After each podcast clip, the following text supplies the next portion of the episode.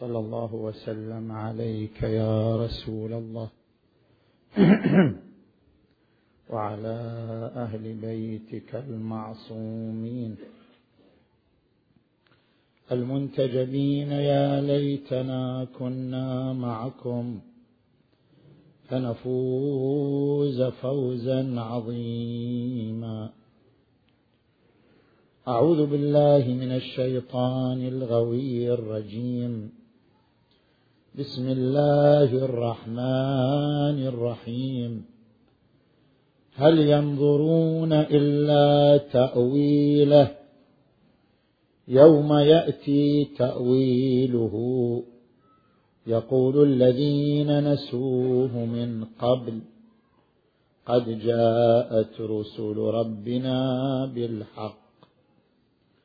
آمنا بالله صدق الله العلي العظيم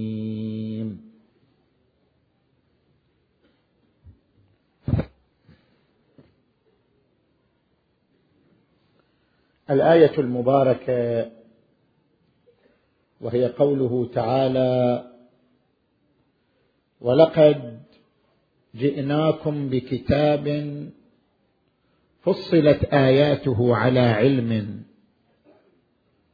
هدى ورحمة لقوم يؤمنون. هل ينظرون إلا تأويله؟ يوم يأتي تأويله يقول الذين نسوه من قبل قد جاءت رسل ربنا بالحق. كل المسلمين ينتظرون يوما يتحقق فيه تأويل القرآن.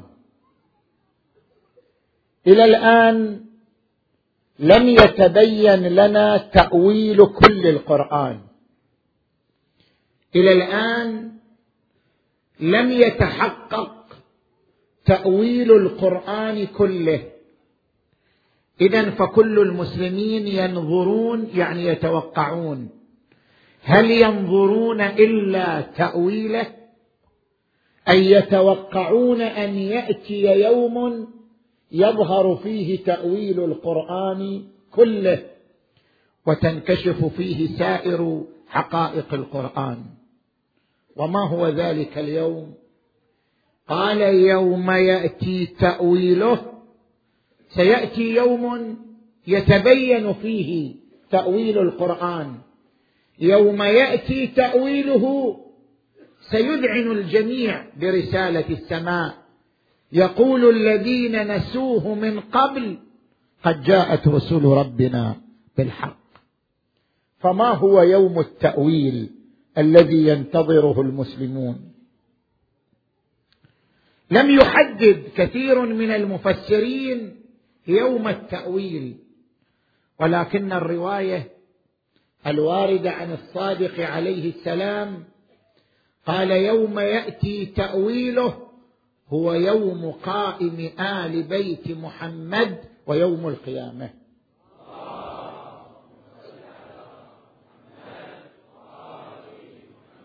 بمعنى أن تأويل القرآن يمر بمرحلتين.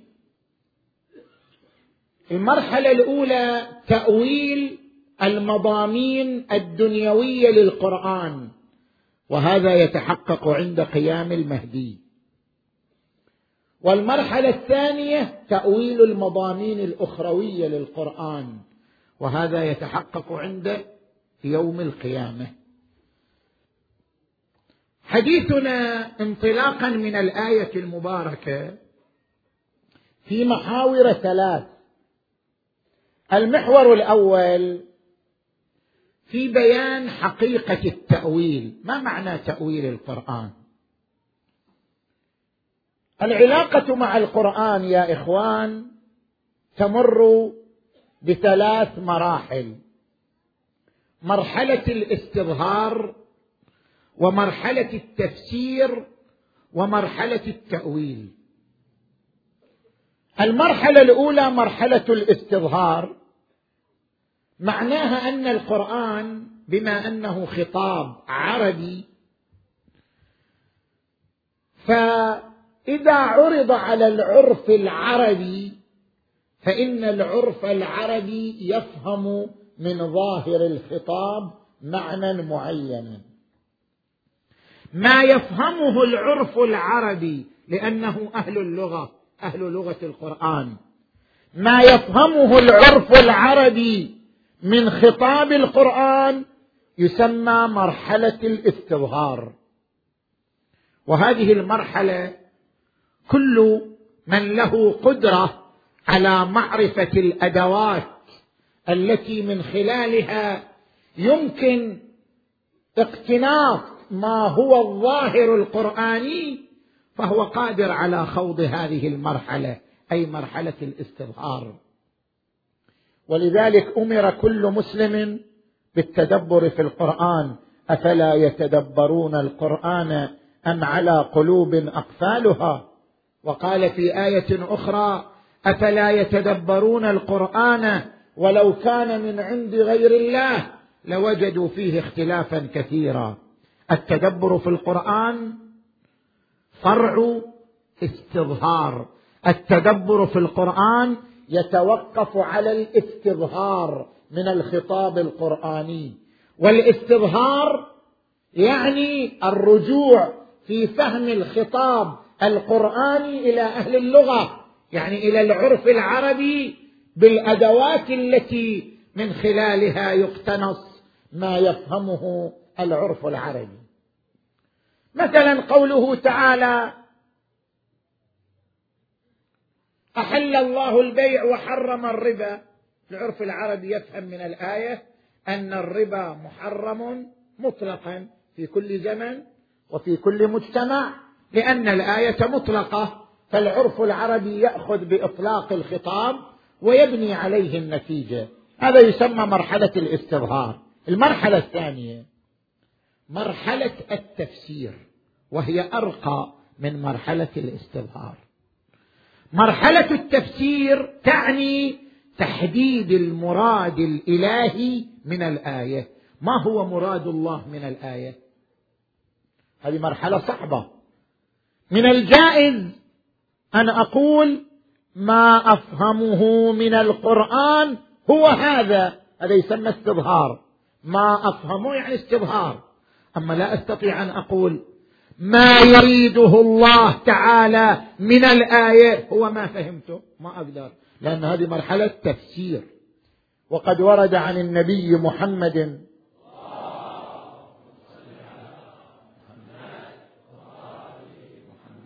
من فسر القرآن برأيه فليتبوأ مقعده من النار. تفسير غير الاستظهار. لنا لأننا أهل اللغة أهل العرف العربي لنا مرحلة الاستظهار بأن نقول ما نفهمه من ظاهر الخطاب القرآني هو هذا المعنى.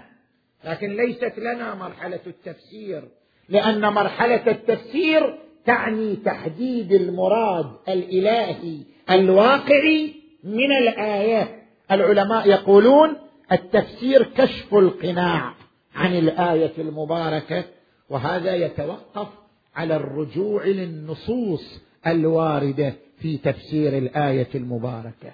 مثلا إحنا ذكرنا في أول ليلة من ليالي محرم في قوله تبارك وتعالى بقية الله خير لكم إن كنتم مؤمنين. إحنا إذا نعتمد على عقولنا ما نقدر نحدد المراد الإلهي من قوله بقية الله.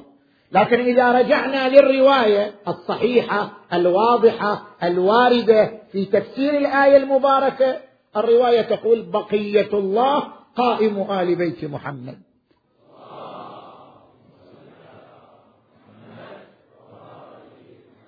هذا هو التفسير. المرحلة الثالثة التأويل. مرحلة التأويل أرقى من مرحلة التفسير. ما هو المقصود بالتأويل؟ التأويل إرجاع الشيء إلى مبادئه يسمى بالتأويل. كل ظاهرة اجتماعية إذا تحللها يسمى التحليل تأويل لأنك ترجع الظاهرة إلى مبادئها وأسبابها.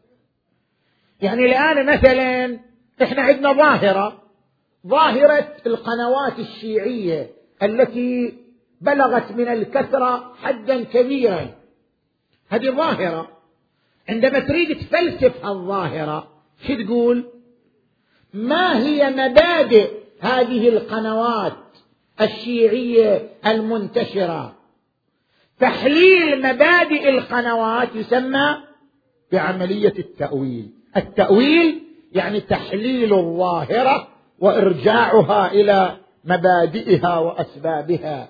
عندما نقول بأن هذه القنوات الشيعية تعني أن التشيع انتشر منذ ثلاثين سنة إلى الآن على رقعة ومساحة من الأرض والعالم بحيث أصبح التشيع رقما صعبا يفكر فيه كل السياسيين وهم في حال تفكير وفي حال قلق من هذا الانتشار انتشار التشيع في مساحة كبيرة من العالم كله. اذا انتشار رقعة التشيع الذي يقلق السياسيين ما بدأ من مبادئ كثرة هذه القنوات الشيعية المختلفة المتنوعة. هذا يسمى التأويل يعني إرجاع الظاهره إلى مبادئها. القرآن أيضا له تأويل. كيف له تأويل؟ يعني القرآن إلى مبادئ حتى نرجع إلى مبادئ ونعتبر عملية تأويل. نعم القرآن إلى مبادئ. كيف يعني إلى مبادئ؟ الآن أشرح لك. ذكرنا في ليلة سابقة أن القرآن مر بمرحلتين. الوجود الإجمالي والوجود التفصيلي. الآية نفسها تقول كتاب أحكمت آياته ثم فصلت. يعني القرآن مر بمرحلتين. مرحلة إحكام كان وجود محكم ثم صار وجود مفصل. كتاب أحكمت آياته ثم فصلت من لدن حكيم خبير. وين أحكمت آياته؟ وين فصلت؟ القرآن مر بمرحلتين من الوجود. مرحلة الوجود الإجمالي التي عبرت عنها الآيات بأم الكتاب وإنه في أم الكتاب لدينا لعلي حكيم. وعبرت عنها باللوح المحفوظ بل هو قرآن مجيد في لوح محفوظ. وعبرت عنها بالكتاب المكنون. إنه لقرآن كريم في كتاب مكنون. أم الكتاب كتاب المكنون اللوح المحفوظ. هذه كلها عبارة عن الوجود الإجمالي الذي كان للقرآن قبل نزوله إلى الوجود التفصيلي قبل نزوله على قلب النبي محمد صلى الله عليه وآله.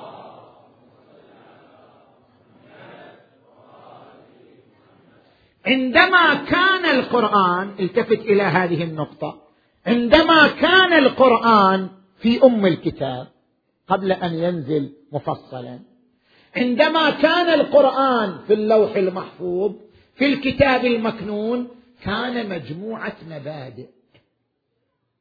لم يكن آيات مفصلة.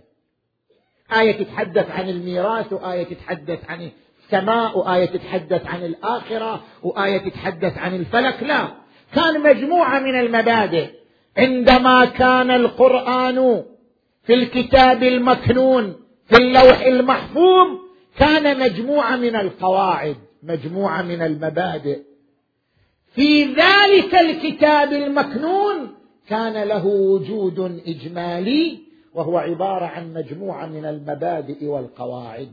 ثم تحول القرآن إلى سور وآيات ومعاني ومضامين مفصلة ونزل على النبي كذلك وقال وقرآنا فرقناه لتقرأه على الناس على مكث ونزلناه تنزيلا. اذا اتضح لنا معنى عملية التأويل. شنو معنى عملية التأويل؟ معنى عملية التأويل يعني أنا إذا عندي قدرة على تأويل القرآن شو أسوي؟ أرجع الآيات القرآنية إلى مبادئها الموجودة في اللوح المحفوظ. لأن مبادئها هناك مو هنا. مبادئ القرآن الكريم في اللوح المحفوظ في الكتاب المكنون في أم الكتاب.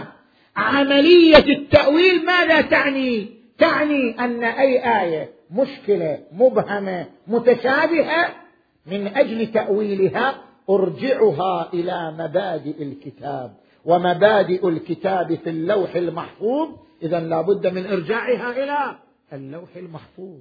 هذه عملية التأويل. لذلك عملية التأويل غير متيسرة.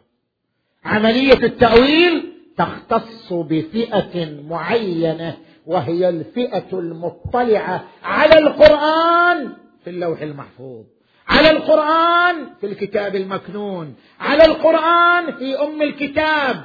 الفئة المطلعة على القرآن في وجوده الإجمالي الذي كان مجموعة من المبادئ.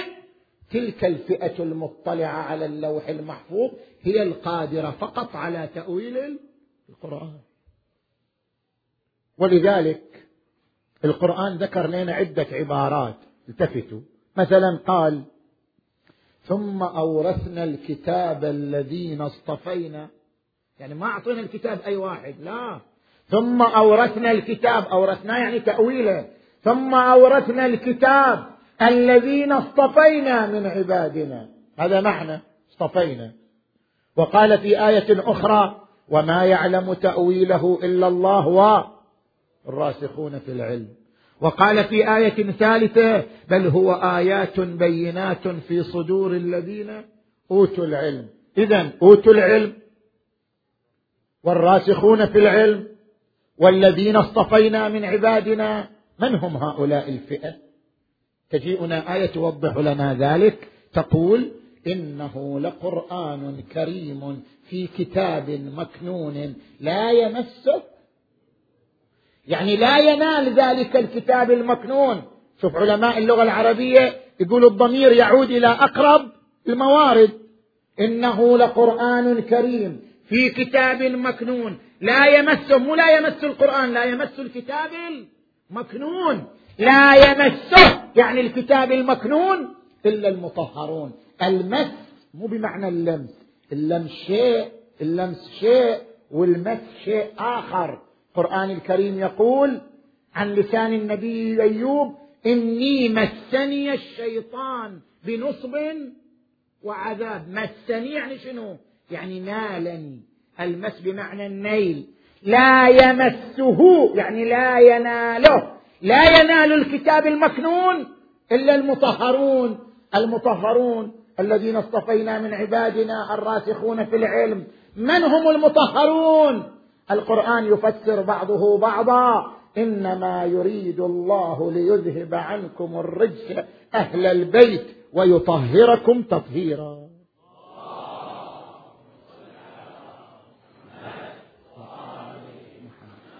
إذا الفئة القادرة على تأويل القرآن بتفسير القرآن هم أهل البيت الذين طهرهم الله. طهارة عملية وطهارة علمية. طهارة هنا مطلقة. طهارة عملية. لا يرتكبون ذنبا ولا خطأ طهارة علمية. يعني ليس في علومهم علم أرضي. كل علومهم لدنية. من السماء. لم تدنس بالعلوم الأرضية. ولأجل هذه الطهارة العلمية والعملية ملك الأهلية لتأويل القرآن الكريم. ولذلك فعلا بعض الآيات القرآنية أنت تستغرب منها وما يقدر أحد يفسرها. إذا لم نرجع لأهل البيت العارفين بالتأويل ما يقدر أحد يفسرها. مثلا قوله تعالى ولو أنزلنا هذا القرآن على جبل لرأيته خاشعا متصدعا من خشية الله. تقدر تبين لي شنو معناها؟ خذ هذا القرآن ودي على جبل. شوفه يتصدع؟ ابدا. شنو معناها الآية؟ هي تحتاج إلى تأويل يرجع فيه إلى أهل البيت. مثلا تجي إلى قوله تعالى ألم يروا أنا نأتي الأرض ننقصها من أطرافها؟ كيف الأرض تنقص يعني؟ يعني هل يقول علماء الفلك بأن الأرض في حركتها تنقص؟ لا ما تنقص. كيف المعنى. عوامل التعرية التي تحف بالأرض تنقص من قشرتها. أما الأرض لا تنقص. إذا شنو معنى؟ ألم يروا أنا نأتي الأرض ننقصها من أطرافها؟ ما تقدر أنت تهتدي إلى تأويل الآية لولا الرجوع لأهل التأويل وهم أهل بيت النبوة. ما معنى قوله تعالى ونزلنا عليك الكتاب تبيانا؟ لكل شيء. كثير من الأشياء ما موجودة في القرآن. شنو معنى تبيانا لكل شيء؟ إذا هالنوع من الآيات حد أي إنسان ما يقدر يصل إلى معناها وتأويلها إلا بالرجوع إلى الثقل الذي أودعه النبي مع القرآن فقال إني مخلف فيكم الثقلين كتاب الله وعترتي أهل بيتي ما إن تمسكتم بهما لن تضلوا بعدي وقد أنبأني اللطيف الخبير بأنهما لن يفترقا حتى يردا علي الحوض وآخرهم المهدي المنتظر قائم آل بيت محمد.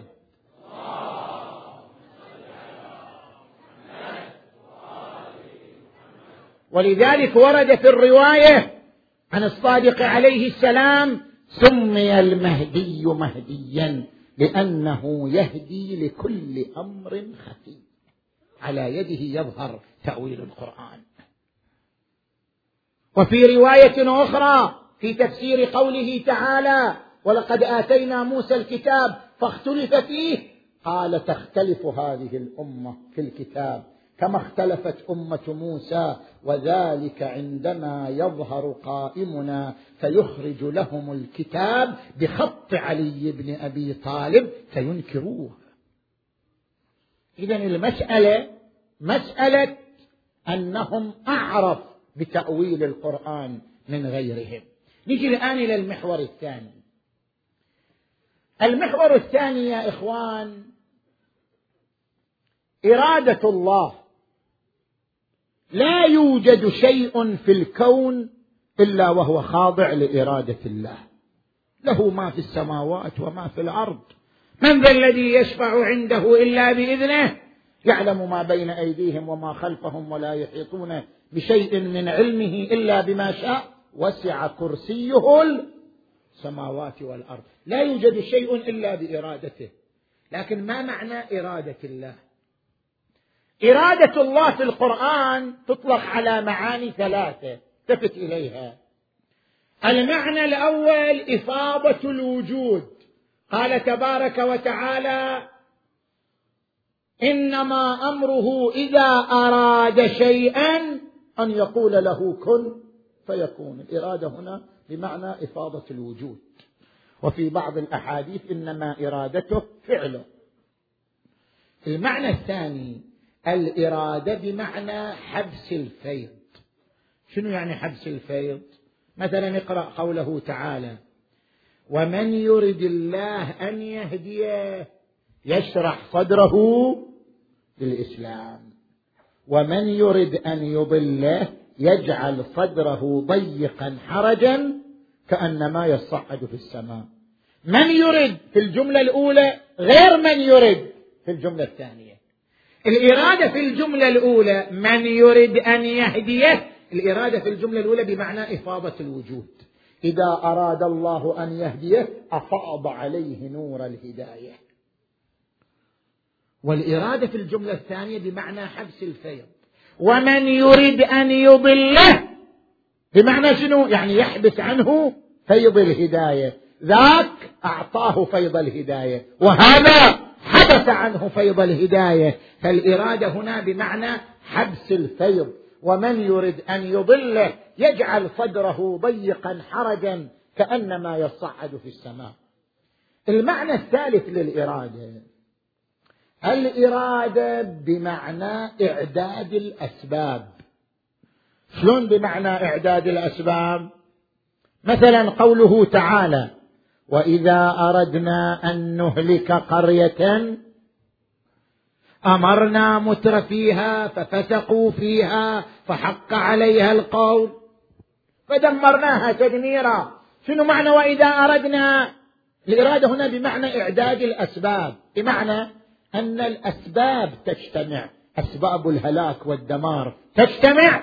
إذا اجتمعت أسباب الهلاك والدمار أذن الله في حصول المسبب. ألا وهو العذاب الشامل. الإرادة هنا بمعنى إعداد الأسباب. زين؟ اذا الإرادة لها معاني ثلاثة. إفاضة الوجود حبس الفيض إعداد الأسباب. إحنا الآن نسأل السؤال الذي هو لب الموضوع. نقول طول عمر الإمام المهدي إحنا الآن ما نتكلم عن الغيبة، الغيبة نتكلم عنها في الليلة الآتية، فلسفة الغيبة، الآن إحنا نتحدث عن فلسفة طول العمر فقط، سواء كان غائبا أو حاضرا. كلام عن طول العمر. زين. طول عمر الإمام بأي معنى من معاني الإرادة؟ هل أن طول عمر الإمام المهدي جاء لعامل أرضي بشري أو جاء لتخطيط سماوي؟ يعني هل أن الإمام ولد صدفة في ذلك التاريخ وعاش يقي نفسه من الأمراض إلى أن بقي هذا العمر الطويل لأجل أسباب طبيعية محضة؟ يعني الإمام يعتمد في بقائه هذا العمر الطويل على أسباب طبيعية محضة. لا دخل للتخطيط السماوي فيها فبقاؤه هذا العمر الطويل صدفة. وإلا جائز واحد يقتله وينتهي مثلا هذا العمر الطويل.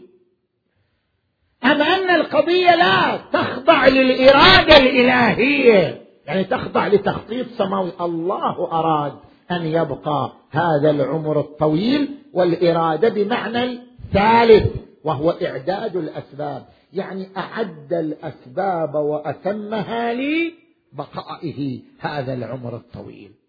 طبعا الصحيح هو الثاني.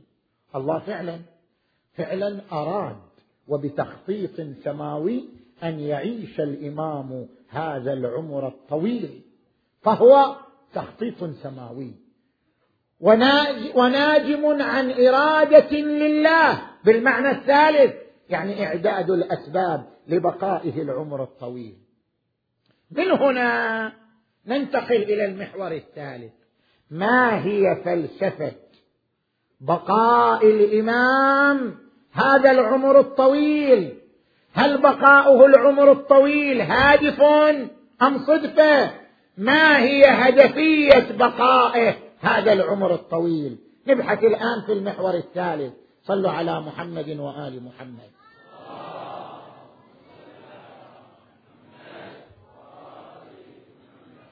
بقاء الإمام هذا العمر الطويل يعود لثلاثة وجوه التفتوا إليها. الوجه الأول الشهادة الحسية. ما معنى الشهادة الحسية؟ أذكر لك أمرين. هناك فرق في علم القانون بين الشهادة العلمية والشهادة الحسية. إذا رأيت رجلا يتحرك حركة مريبة فتارة أراه بعيني يرتكب جريمة هذه تسمى شهادة حسيه أنا شفته بعيني يرتكب جريمة. جريمة قتل جريمة زنا جريمة سرقة. أنا بعيني شفته. وتارة لا أنا بعيني ما شفته. لكن القرائن القرائن التي تحف به وهو يتحرك استنتجت من هذه القرائن نتيجة قطعية مئة بالمئة أنه يرتكب جريمة. هذا الاستنتاج يسمى شهادة علمية وليس شهادة حسية. قانونيا في علم القانون لا اعتراف بالشهادة العلمية حتى لو أنت قاطع مئة بالمئة. ما هو المعترف به؟ هو الشهادة الحسية. لماذا؟ لأن الشهادة الحسية هي الشهادة القاطعة للعذر والاحتجاج. لو أنت شهدت علي بعمل معين أنا سوف أحتج عليك أقول هل رأيتني؟ يقول والله أنا قاطع مئة بالمئة أنك عملت كذا. مئة بالمئة لو ألف بالمئة. هل رأيتني؟ أم لا؟ لا ينقطع العذر ولا تنقطع الحجة إلا بالشهادة الحسية. إذا الشهادة الحسية هي ذات القيمة القانونية لأنها هي القاطعة للعذر. شوف حتى يوم القيامة الإنسان يتفلسف. يوم القيامة وهو يتفلسف. يؤتى بالإنسان المذنب يوم القيامة يرى كتابه يرى دفتره.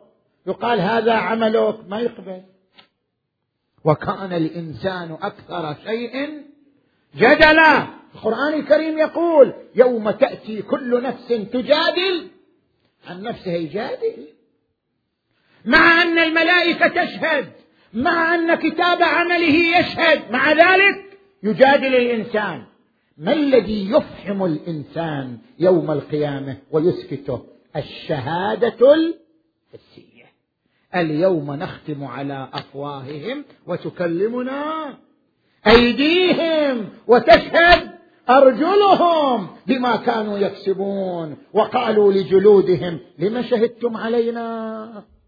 قالوا أنطقنا الله الذي أنطق كل شيء. إذا قامت الشهادة الحسية من الجوارح حينئذ يصمت الإنسان ويفهم ويسلم بالأمر. إذا القيمة القانونية للشهادة الحسية. هذا أمر أول. أمر ثاني. كل زمان وضع الله فيه شاهدا على المجتمع يشهد على أعماله ومظالمه شهادة حسية هذه وظيفة الإمام وظيفة الحجة هو هذا الشهادة الحسية. مثلا عيسى بن مريم يقول القرآن الكريم وكنت شهيدا عليهم ما دمت فيهم.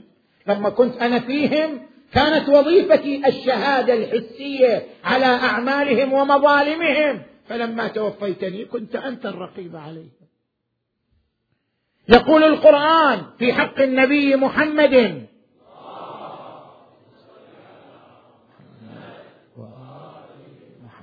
وكذلك جعلناكم أمة وسطا لتكونوا شهداء على الناس ويكون الرسول عليكم شهيدا.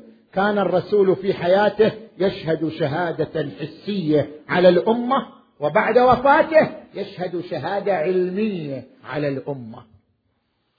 كل زمن له إمام يشهد عليه. القرآن الكريم يقول يوم ندعو كل أناس فليش يجيبوا إمامهم وياهم؟ حتى يشهد عليه. ماذا إمامكم؟ اللي كان شاهد حسي يشهد على أعمالكم ومظالمكم. يوم ندعو كل أناس بإمامهم.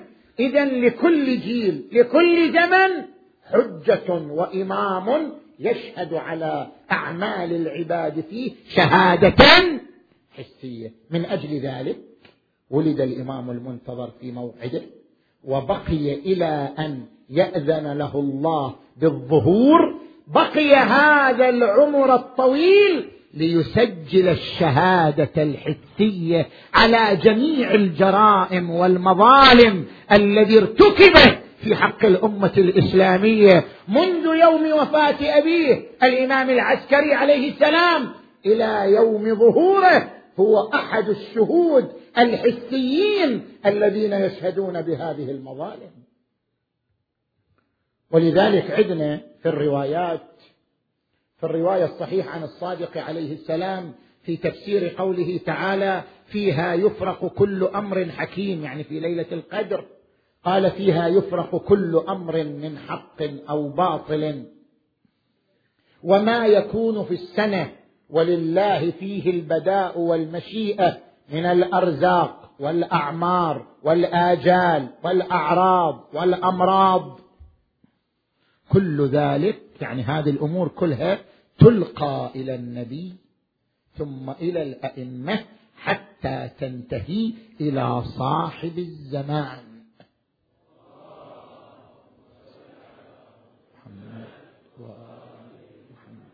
وهذا المعنى أنت تقراه في دعاء دعاء ليلة النصف من شعبان. دعاء عظيم. اللهم إني أسألك بحق هذه الليلة ومولودها. في هذا الدعاء نور الله الذي لا يخبو وسيفه الذي لا ينبو وذو الحلم الذي لا يصبو. مدار الدهر ونواميس العصر وولاة الأمر المنزل عليهم ما يتنزل في ليلة القدر. هذا الوجه الأول الشهادة الحسية. الوجه الثاني الشهيد السعيد المفكر الكبير الإمام السيد محمد باقر الصدر قدس سره الشريف. عند كتيب اسمه بحث حول المهدي في هذا الكتيب تحدث عن البقاء بقاء العمر الطويل. وذكر عبارة أصبحت مثار للجدل حولها. قال السر في بقاء الإمام العمر الطويل أن ضخامة الدور تقتضي ضخامة في الكفاءة. فأبقى الله الإمام هذا العمر الطويل لكي تكون معاصرته للحضارات المختلفة والدول المتباينة رصيدا نفسيا له يعده ويؤهله للقيام بدوره وهو إقامة الدولة العادلة على الأرض كلها. هذا الكلام أصبح مثار للجدل. يعني الإمام ما يحتاج. الإمام هو منذ ولادته. إمام وهو منذ ولادته. يمتلك الطاقات والمواهب التي تؤهله للقيام بدوره. فجاهزيته للقيام بدوره لا تحتاج إلى أن يعاصر الحضارات المختلفة والدول المتباينة حتى يكتسب منها رصيدا يؤهله إلى القيام بدوره. اذا ما معنى هذا الكلام؟ نحن نوجه كلامه قدس سره الشريف. نوجه كلامه بالتكامل اليقيني في المقام الروحي. شنو معنى التكامل اليقيني في المقام الروحي؟ التفتوا يا إخوان. هناك أمران. الأمر الأول من نرجع لتاريخ الأنبياء. نشوف كل الأنبياء مروا بفترات امتحان وابتلاء. مثلا إبراهيم. القرآن الكريم يقول وإذ ابتلى ابتلاء إبراهيم ربه بكلمات فأتمهن. قال إني جعلك للناس إماما. وقال في حق الأئمة من بني إسرائيل وجعلنا منهم أئمة يهدون بأمرنا لما صبروا. يعني إحنا ما أعطيناهم الإمامة حتى تجاوزوا الامتحان بالصبر.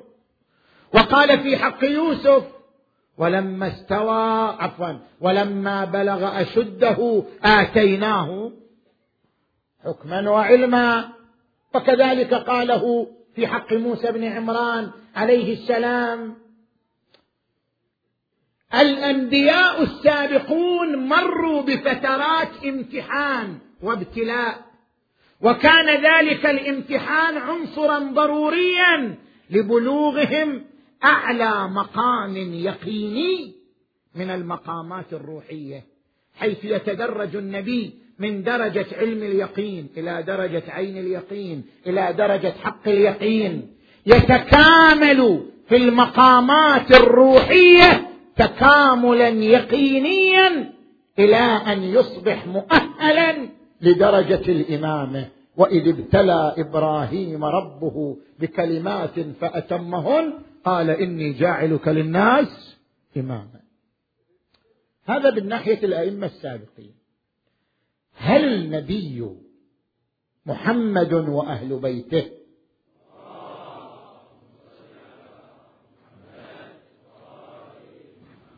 يخضعون للتكامل أيضا بمعنى أنهم يسيرون مسار تكامل في المقامات الروحية أم لا؟ نعم يتكاملون. على مستوى العلم وعلى مستوى المقام الروحي. كيف على مستوى العلم وعلى مستوى المقام الروحي؟ أما على مستوى العلم ارجع إلى البحار الشيخ المجلسي جزء 26 هناك باب في أن الأئمة يزاد في علومهم. رواية قطعية تعددت طرقها ورواتها إنا لنزاد كل ليلة. ولولا أننا نزاد لنفد ما عندنا أو لأنفدنا. رواية عن الصادق والباء عفوا والكاظم والرضا. عن الأئمة الثلاثة. إنا لنزاد. ولولا أننا نزاد لنفد ما عندنا. هذه الزيادة في وين؟ رواية الديلمي يقول هل تزاد هل يزاد الإمام في الحلال والحرام؟ قال لا. أما الحلال والحرام فقد نزل على النبي بكماله ولا يزاد الإمام في الحلال والحرام. يعني التشريع مكتمل من زمن النبي ما في زيادة. إنما يزاد فيما سوى ذلك. يعني معلومات أخرى غير المعلومات التشريعية. زين. وفي رواية ثعلب بن ميمون قال هل يزاد الإمام شيئا لا يعلمه رسول الله؟ قال لا.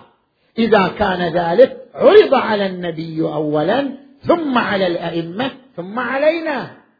إذا الإمام يخضع لتكامل علمي في كل لحظة وفي كل آن مع أنه في كل لحظة هو أكمل الناس. ترى ما يمر لحظة الإمام أكو أحد أعلم منا؟ لا. هو في كل لحظة أعلم الناس. هو في كل لحظة أكمل الناس. ولو لم يكن أكمل لما جاز كونه إماما لقبح تقديم المفضول على الفاضل. إذا مع أنه في كل لحظة أعلم الناس وأكملهم مع ذلك هو في كل لحظة يزداد في معلوماته في غير علم التشريع. زين هذا على مستوى العلم. تجي على مستوى المقامات الروحية. أيضا الأئمة والنبي يخضعون لتكامل في المقامات الروحية. اقرأ قوله تعالى وكلا نقص عليك من أنباء الرسل. شنو؟ ما نثبت به فؤادك. وقال في آية أخرى ويقول الذين كفروا لولا نزل عليه القرآن جملة واحدة كذلك لنثبت به فؤادك. شنو معنى تثبيت الفؤاد؟ ليس معناه أن النبي ينتقل من الشك إلى اليقين أو من القلق إلى الاطمئنان أو كانت المعلومة مشوشة ثم تصبح واضحة. معنى تثبيت الفؤاد هو التكامل في المقام الروحي. ينتقل من مقام روحي إلى مقام روحي آخر في كل لحظة وفي كل آن. وكذلك بالنسبة لأهل البيت صلوات الله وسلامه عليهم أجمعين. التفت إلي جيدا. مثلا الإمام علي يبقى في داره خمسة وعشرين سنة. هذا امتحان وابتلاء. هذا الابتلاء بدون هدف طبعا بهدف. هذا الابتلاء تكامل في مقامه الروحي. الإمام الحسن يتعرض لهذه الهجمة الشرسة يعني بدون هدف طبعا بهدف. ابتلاء هذا الابتلاء تكامل في مقامه الروحي. الحسين يتعرض لهذه المجزرة البشعة بدون هدف. طبعا بهدف. ابتلاء يعطيه تكاملا في المقام الروحي. نجي إلى الأمر الثاني. هذا التكامل في المقام الروحي للأئمة الطاهرين ليس دخيلا في إمامتهم. هم أئمة منذ ولادتهم. كما ورد في روايات عالم الأنوار خلقكم الله أنوارا فجعلكم بعرشه محدقين. من كان نورا قبل خلق الوجود كيف تكون إمامته محتاجة إلى التكامل في المقام الروحي؟ اذا التكامل في المقام الروحي ليس دخيل في إمامتهم. وليس دخيل في جاهزيتهم وصلاحيتهم للقيام بأدوارهم كدور المهدي عجل الله تعالى فرجه الشريف. اذا لماذا هذا التكامل في المقام الروحي؟ هذا من أجل أن يعوض بمقامات ملكوتية معينة. هل أضرب لك مثال؟ في البحار في الجزء الرابع والأربعين باب تسعة وعشرين باب عما عوض به الحسين بن علي عليه السلام. شوف روايات متعددة تفت إلى معناها. إن الله عوض الحسين عن قتله. عوض بشنو؟ بثواب في الآخرة؟ لا. ثواب في الآخرة ذاك معلوم. مسلم. أكو أشياء أخرى. إن الله عوض الحسين عن قتله بأن جعل الإمامة في ذريته والشفاء في تربته وإجابة الدعاء عند قبره.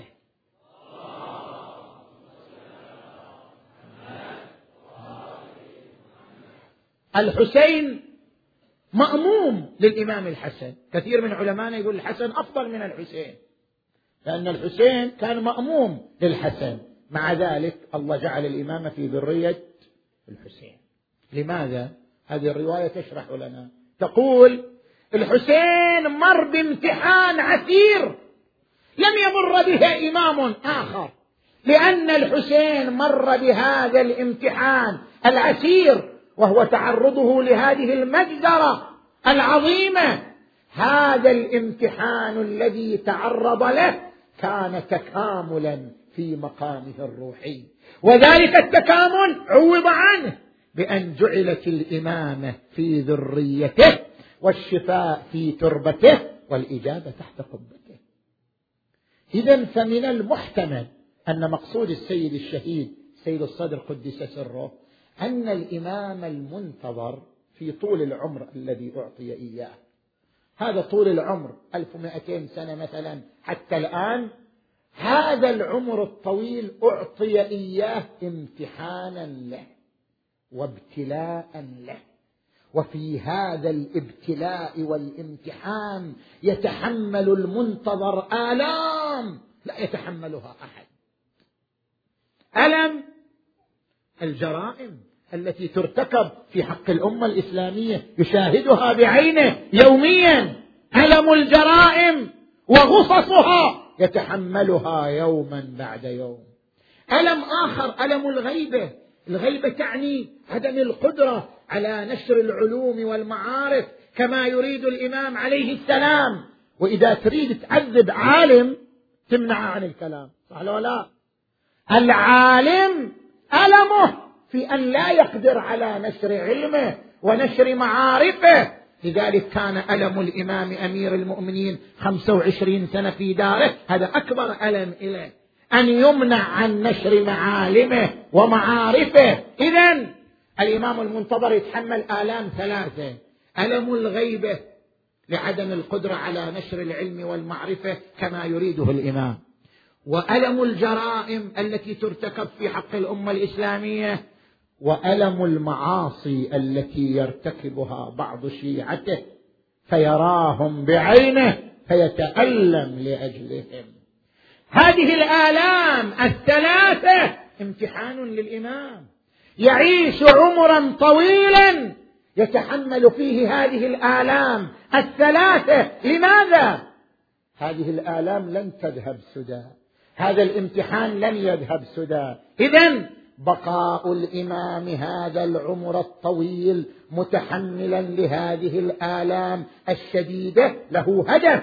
والهدف أن يتكامل في المقام الروحي والغرض من هذا التكامل الروحي أن يعوضه الله تبارك وتعالى ويجازيه على صبره وعلى ألمه وعلى تحمله بأن يجعل الدولة الخاتمه على يده وأن تكون بهجة الدين والمؤمنين تحت لوائه عجل الله تعالى فرجه الشريف.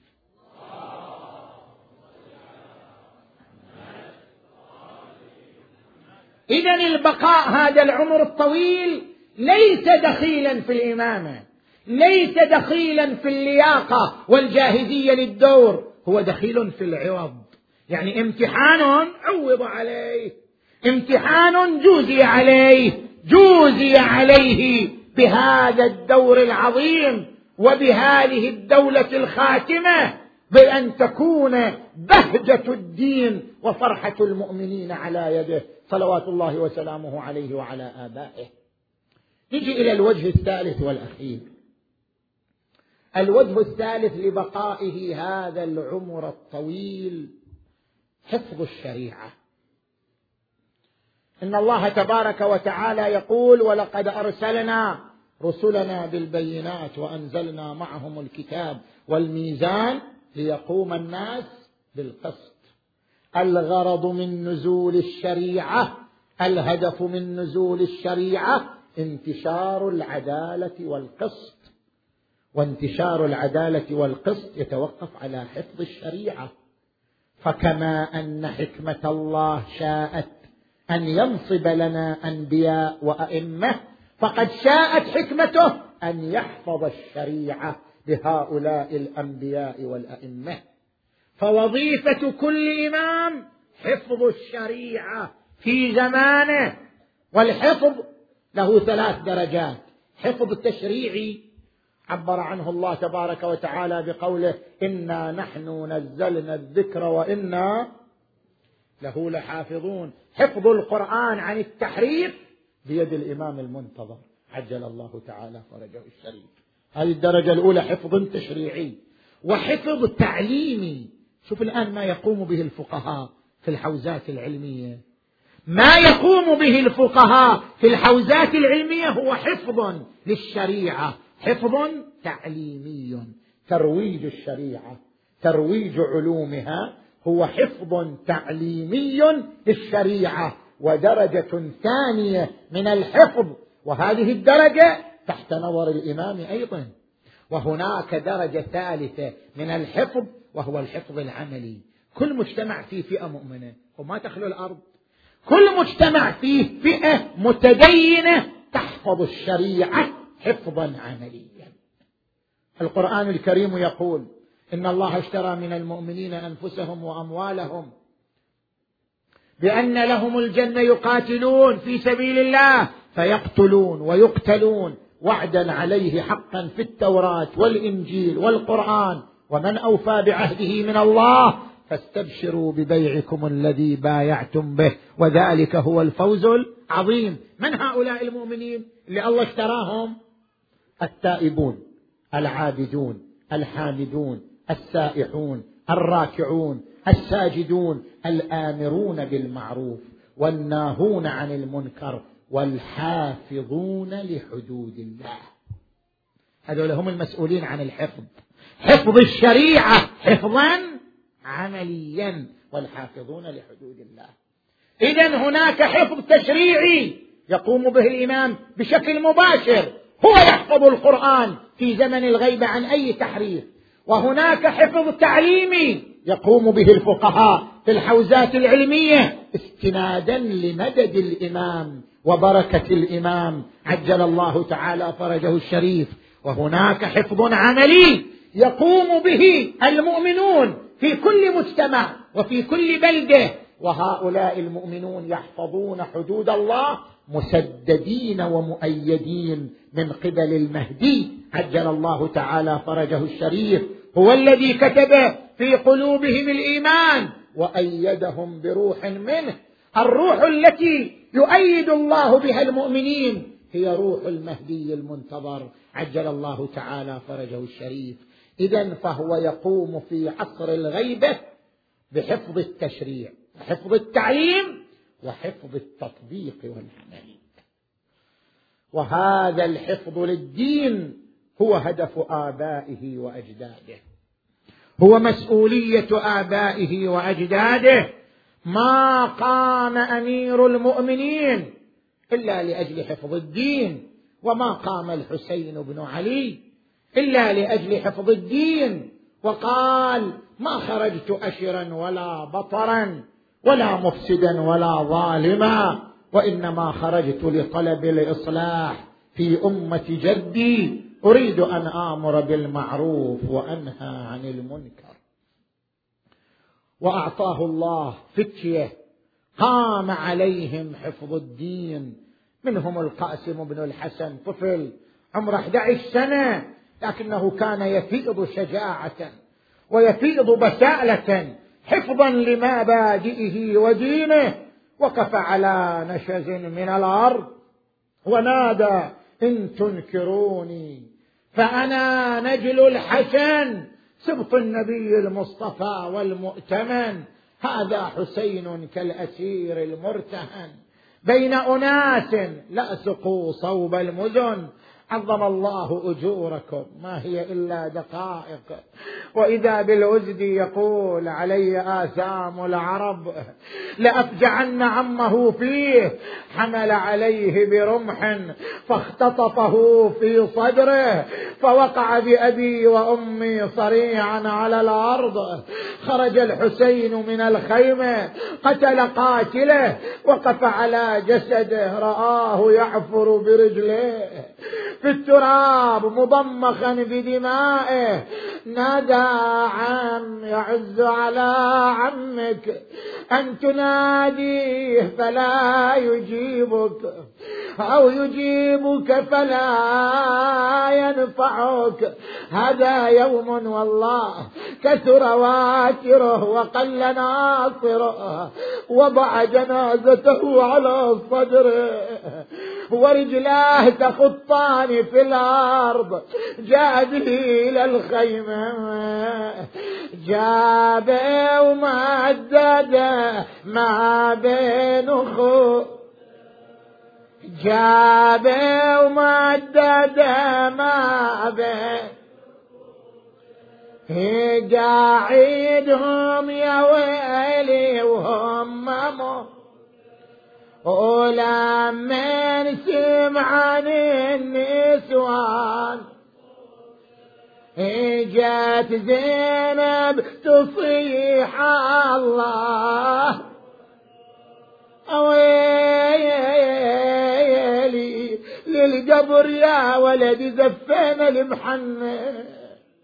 الريس بعده بالشباب ما تهنى. ولا يندخل قبرك. يا جاسم قبره يا يا يا قبره نوي عرسهم فيها بعرصة كربلاء. اللهم بحق أنصار الحسين. اللهم كن لوليك الحجة ابن الحسن صلواتك عليه وعلى آبائه. في هذه الساعة وفي كل ساعة وليا وحافظا وقائدا وناصرا ودليلا وعينا حتى تسكنه أرضك طوعا وتمتعه فيها طويلا. اللهم اشف مرضانا بحقه واقض حوائجنا بحقه وفرج عن المؤمنين بحقه وارحم أمواتنا وأموات المؤسسين والمؤمنين والمؤمنات وإلى أرواح أموات الجميع الفاتحة تسبقها الصلوات.